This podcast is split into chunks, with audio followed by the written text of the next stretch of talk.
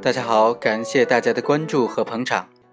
上一期啊，我们谈了一种特别的电信诈骗的方式，以虚假的冒用的身份证件办理入网手续，并且使用移动电话，造成电信资费损失的，就构成诈骗罪。上一期我们谈到了是电信的问题，那么接下来还有两个问题是这种类型的诈骗罪，它的诈骗数额该怎么确定呢？毕竟诈骗数额是直接影响到量刑的问题的，以及影响到是否构成犯罪的入罪标准的问题的。另外啊，电信公司能不能提起附带民事诉讼呢？这期我们就来谈一谈这两个问题。关于诈骗数额的认定呢？在刑法理论上，主要有四种观点。第一种观点呢是诈骗所得说，也就是行为人通过实施诈骗犯罪而实际获得的财产的价值，确定为诈骗的数额。第二种观点是损失数额说，即行为人通过实施诈骗而给受害方造成的经济损失的数额。经济损失呢又分为直接损失和间接损失，又有观点认为。是直接损失，也有观点认为应当是间接损失的数额。第三种观点说是诈骗指向数额说，也就是行为人在实施诈骗行为的时候所追求的那个目标的标的数额。此外，还有一种观点是交付数额说，诈骗的数额是被害方由于受骗而实际交付的财产的数额。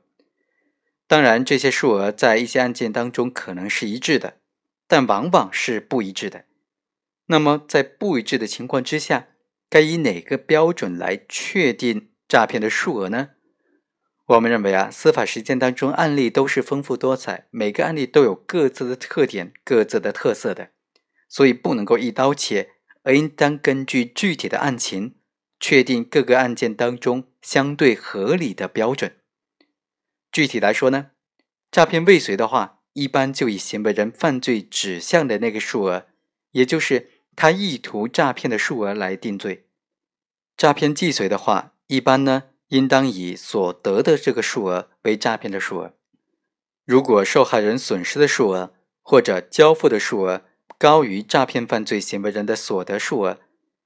而且这一差额呢，又归因于犯罪行为人本人的原因。那么诈骗数额就应当以损失的数额或者交付的数额来认定。我们来看本案当中，也就是上一期我们谈到的这个电信诈骗案件当中，它的诈骗数额该怎么确定？涉及的数额有电信公司的资费损失大概是五百万元，还有被告人所分得的这个回扣数额是大概五十万元。辩护方呢就认为被告人的诈骗数额。应当是他从国际声讯台当中所获得的回扣。还有观点认为啊，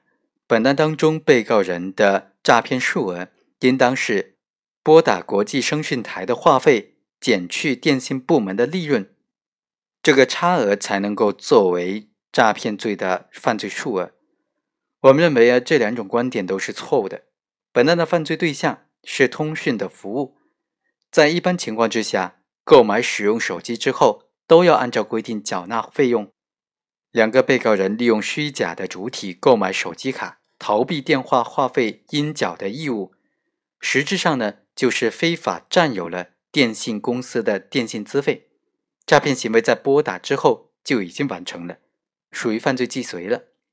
五百多万元的话费损失呢，是受害公司应当收到而实际损失的数额。是直接的损失。诈骗行为人本来应当支出这五百多万元的话费，但是没有支出，那么就应当视为非法的占有。当然了，我们在这里发现，被骗人的损失的数额和诈骗人的所得数额是一致的。扣除了电信公司的利润来计算诈骗数额，显然是没有道理的。至于说两个被告人由此分得了多少的回扣费用呢？根本就不在诈骗数额的考察范围之内，因为被告人究竟能够拿到多少的回扣费用，是他们和国际声讯台之间所达成的协议的问题。用民法的角度来说，那是只能对内不能对外的。那我们再来看第三个问题：本案当中被害的这些电信公司啊，能不能提起附带民事诉讼呢？关于附带民事诉讼的范围啊，最高院在两千年的时候就颁发了一个司法解释，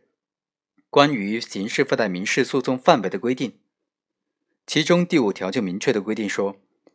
犯罪分子非法的占有、处置被害人财产，而使被害人遭受物质损失的，人民法院应当依法的追缴或者责令退赔。被追缴退赔的情况，人民法院可以作为量刑的情节进行考虑。经过追缴或者退赔仍然不能够弥补损失的话，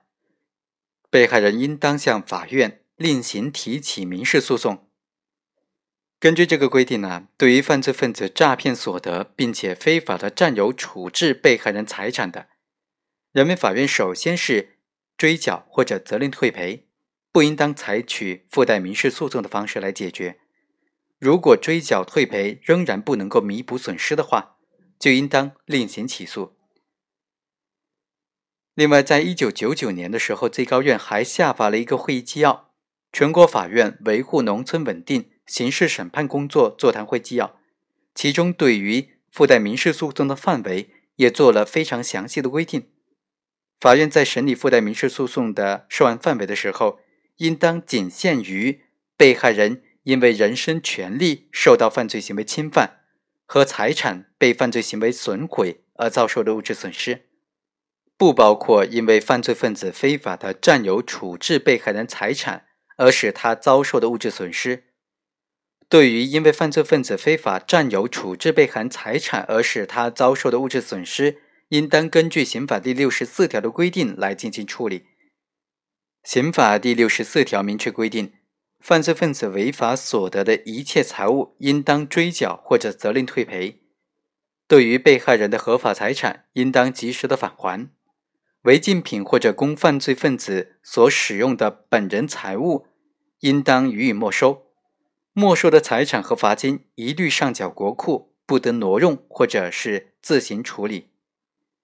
所以啊，根据这些规定，在本案当中，被害的单位作为被诈骗人是不能够提起附带民事诉讼的。好，以上就是本期的全部内容，我们下期再会。